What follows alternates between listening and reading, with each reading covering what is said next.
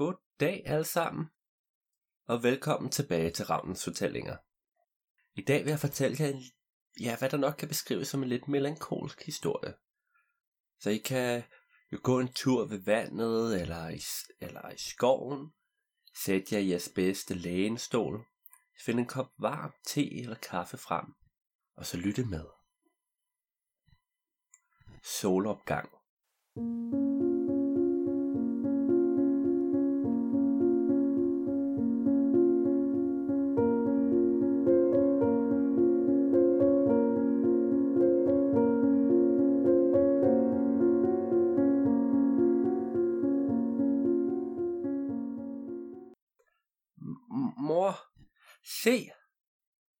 Drengen pegede med sin lille, buttede pegefinger mod vinduet. Den unge kvinde gik stille og roligt hen til sin søn. Hun havde lige nået at lave en kop kaffe, mens han legede med de utallige bunker af duplo. Selvom hun spurgte sig selv, hvorfor han altid skulle vågne så tidligt, og selvom hendes øjne var præget af nattens sparsomme søvn, så smilede hun varmt og kærligt til sin lille dreng. Hvad, hvad er der, skat? Har du set noget? Han begyndte at lave nogle små, forsigtige lyde, for han forsøgte at forklare, hvad det var, han havde på sinde. Det var tydeligt, at noget havde fanget hans opmærksomhed, skønt han ej havde sproget til at beskrive det. Kvinden satte sig ned ved hans side, og så kan I tro, så gik detektivarbejdet ellers i gang. Er det, er det fuglene? De er lige der med de små vinger og næb. Lige uden for vinduet var foderbrættet, og der var alle havens fugle allerede godt i gang. De mange gråsburve kæmpede om pladsen, rødkælken sad lidt i baggrunden og ventede på dansk tur. Og selv de tykke duer kunne få glæde af orket, for der faldt ofte frø ned til jorden. Drengen stirrede blot på sin mor, der dernæst begyndte at lave små vingebevægelser med armene. Er det fuglene, skat? Ah, den lille dreng rystede der opgivende på hovedet. Mm, mm. Nå, jamen så måtte hun jo prøve igen. Kvinden spurgte videre, for var det mon træerne, bladene eller selve vinduet? Nej, nej og er der nej. Drengen blev tydeligvis mere frustreret over hele situationen og kiggede tvært på sin mor, mens han mumlede en masse ganske uforståelige ord. Øh, kvinden tog sig til panden. Sådan mente han mund. Sidst dette skete, havde han været irriteret hele formiddagen, så hun blev nødt til at gøre noget. Okay, skat. Skal vi gå udenfor? Vil, vil du ud og pege? Ud og pege? Det ville han gerne, og han nåede faktisk ikke helt at nikke færdig, før han rejste sig op, og lettere vakkelvogn gik mod entréen. Hans små hænder forsøgte snart at hive flyvedragten af knagen, alt det mens han proklamerede højligt, at det, det er koldt. Kvinden lå en rolig latter fylde rummet og gik sig efter sin søn. Så gik ikke længe før den lille fyr var pakket godt ind i flyverdragt, støvler og hue. Ja, hans mor lige så. Så åbnede de døren og gik hånd i hånd ud i den blæsende efterårsvejr. Ude i haven var de utallige træer næsten helt færdige med at tabe deres blade. Bladene lå spredt ud over hele grunden, og de mange farver af gul, rød og brun mindede kvinden om, at det var lang tid siden, hun havde været ude med riven. Hun nåede lige at blive irriteret over dette. De små fingre i hendes favn begyndte at trække hende fremad.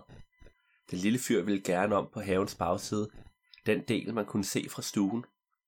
Kvinden fulgte lydigt med, og irritationen var væk. Der var jo trods alt en god grund til, at hun ikke havde haft tid. Det nåede derom og fløj alle småfuglene panisk væk, og snart var fuglesangen flyttet fra foderbrættet til de halvgennemsigtige buske midt i haven. Nu stod drengen bare og kiggede sig omkring, mens han stadig havde sin hånd i kvindens. Hvad er der, skat? Kan du ikke se det mere? Han rystede deprimeret på hovedet, og hun anede, at han vist var blevet ret ked af det. Så så, så så, skat. Kom, kom lad os gå rundt og lede efter det sammen.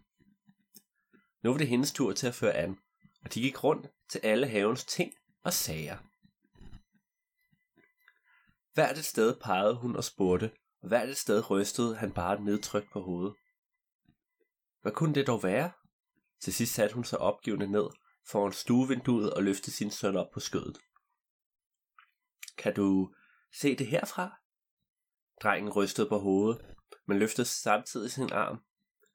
Det så ud til, at han pegede op i luften til et sted over alle havens træer. Kvinden spurgte, om det var skyerne, men nej heller det var korrekt.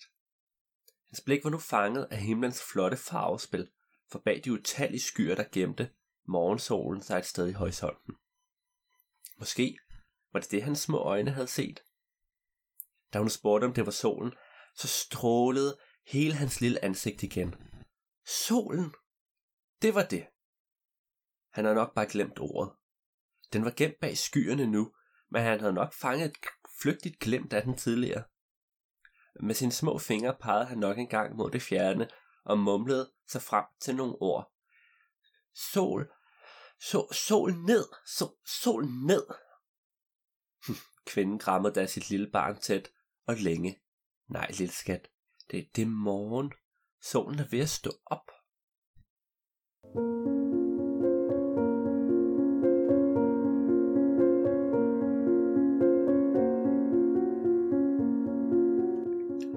En sæson bliver til to, og tiden går. Med tiden må alle få nye og større sko, for klokken slår. Man lærer om livet og tanker og tro, om nye oplevelser får. En dag må man hvile og finde ro, og lære at leve med livets mange sorg.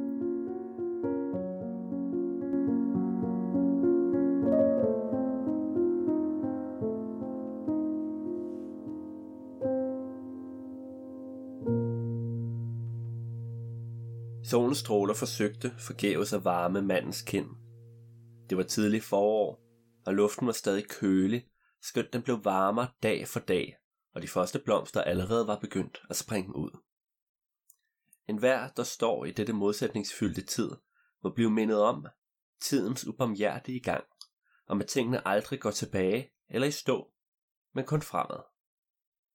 Og netop det spekulerede manden der også over, og men af en ganske anden grund. Han var gået ud for at få lidt luft og stod nu og frøs. Tænk sig, han mens aldrig kul før havde været et problem. Men nu kunne end ikke den store, grå frakke holde ham varm. Ah, ak ja, han var ikke helt ungen længere. Men den tanke vendte han sig om, og gik direkte tilbage gennem hovedindgangen.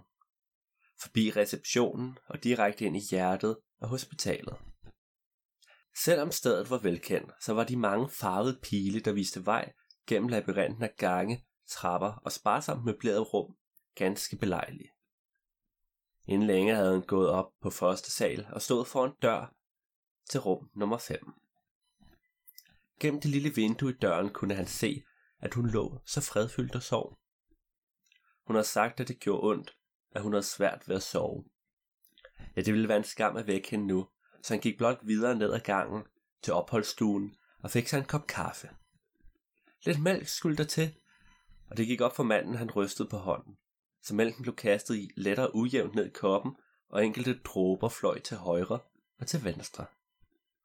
Måske var han mere udmattet, end han, lige gik og troede. Det var trods alt været en lang dag, ja en lang måned for den sags skyld. Manden satte sig i lænestolen og slubrede løs af kaffen. Til trods for kaffens ihærdige forsøg på at holde ham vågen, blev han mere og mere søvnig. Han nåede lige at stille koppen fra sig på bordet, da han lukkede sine øjne og faldt i en dyb og rolig søvn. Undskyld. Undskyld. Uh, vil du være sød og vågne op? Samtidig med en stemme kunne høres var der nogen, som svagt rystede mandens skulder. Da han åbnede sine øjne, kiggede de direkte ind i øjnene på en ung sygeplejerske. Han måtte have set en smule forvirret ud, for sygeplejersken spurgte om alt var okay, hvilket det sådan set var. Og det var godt. Din mor er vågnet nu, og hun spørger efter dig. Åh, oh, for søren.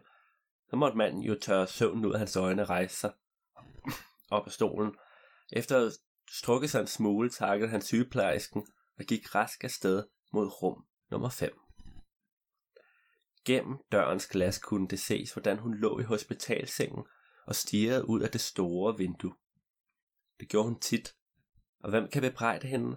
Der var så smukt derude, med det store egetræ, hvor adskillige fugle og æren holdt til. Manden bankede på døren en enkelt gang og trådte sig ind i rummet. Kvinden drejede der hovedet i hans retning, og hendes rynkede smil afslørede en oprigtig genkendelse af glæde. Et smil, hun ikke altid kunne præstere mere. Hej mor, jeg er her nu. Manden satte sig ved hendes side og tog fat i hendes hånd. Fik du dig en lur? Ja, det gjorde jeg vist. Har jeg sovet længe? Ah, det ved jeg ikke, mor. Det er vel heller ikke vigtigt. Du sagde, du var træt. Åh, oh, gjorde jeg det? Den ældre kvinde kiggede på manden ganske forvirret og forlegen på samme tid, og han følte pludselig, at han skulle skifte emne. Han pegede derfor mod vinduet og det store egetræ derude. Hvad lå du og kiggede på, mor? Kvinden vendte sig nok en gang mod verden udenfor. Åh, oh, jeg kan ikke se, jeg kan ikke se så meget uden mine briller, ved du nok. Vil det ikke være for sød at fortælle mig, hvad det er, du ser? Hm, manden rømmede lidt på sig. Hun var stadig snedig, trods alt. Jo, det ville han gerne. Han kunne se selve træet. Det var ganske nydeligt, for det havde stået der i årtier og forgrenet sig i alle mulige former og retninger. De første forskud var begyndt at komme, så snart ville det nok blive fuldstændig grønt. På træets mægtige grene sad der en gruppe alliger og skrabbede af hinanden, samt to skovduer, der vist holdt sig lidt på afstand af hele balladen. Ved træets fod var de første forårsblomster sprunget frem, og græsset omkring det hele var slået til perfektion. Ej, jeg hørte også nogen slå græsset tidligere. Uh, det larmede så forfærdeligt, men lægen ville ikke sige, at de skulle stoppe. Så er det godt, de ikke slår græsset lige nu. Ja, øh, hvad med lille Sofie? Slår hun stadig græsset for naboerne? lille Sofie. Hun havde haft et fritidsjob, hvor hun tilbød at slå græsset for alle de mange naboer på Villavejen. Det havde hun tjent rimelig godt på, for der boede mange ældre mennesker, som ikke orkede selv at gøre det mere. Hm. Ja, lille Sofie. Det var snart 20 år siden. I dag havde hun været fastansat pædagog i mange år. Nej, hun, hun slår ikke græsset mere, mor, men hun har fået et andet job. Hun arbejder med børn. Den ældre kvinde nikkede anerkendende med hovedet. Hun havde også altid ment, at lille Sofie ville, ville være en rigtig god barnepige. Manden tog moderens hånd i sin og nikkede blot. Det gjorde ikke så meget, hun rodede rundt på tingene, så længe at hun stadig kunne huske, hvem han var. Han havde taget nogle gamle og nye billeder med, som de sammen kunne kigge på. Den ældre kvinde blev gang på gang overrasket over alt det dejlige, der var sket i årenes løb, og hun glædede sådan over, at hendes familie havde det godt. Der sad de to, mor og søn, i et par timer og snakkede om alt mellem himmel og jord, gerne flere gange, for emnerne kunne jo ofte genbruges. Da billederne endelig var gennemgået for sidste gang, blev de lagt i lommen, og manden rejste sig. Det vil at blive sent nu, mor. Jeg vil tage hjem, men jeg besøger dig igen i morgen, okay? Skuffelsen i hendes ansigt var tydelig, og hun skyndte sig at gribe fat i hans hånd. Vent, vent lidt, vent lidt. Hun pegede mod vinduet. Hvad ser du derude? Manden rømmede sig og fortalte nok en gang om træerne og fuglene, og hvad med op i himlen? Jeg ser en mørkeblå himmel med enkelte skyer på. Skumringen er flot, for solens farvespil er noget særligt. Jeg kan, jeg kan godt se solen uden briller. Åh, oh, den er så smuk. Jeg elsker solopgang. Manden bed sig i læben for at ret på hende. Hvad ville det dog nytte? I stedet satte han sig blot på kanten af sengen og holdt hende i hånden, så de sammen kunne kigge en sidste gang ud af vinduet, ud af hospitalet, ud mod solen. Det ville være forkert at nægte hende denne flygtige glæde, skønt han selv var alt for bevidst om, at solen ikke var ved at stå op, men derimod ved at gå ned. Det var dagens episode af Ravnens fortællinger. Den var lidt kortere end nogle af de andre historier, men det håber jeg var okay. Så der er ikke mere at sige, men tak for denne gang, i må alle sammen have en rigtig god oktober, som vi nu kommer ind i. Og så ses vi næste gang. Adios.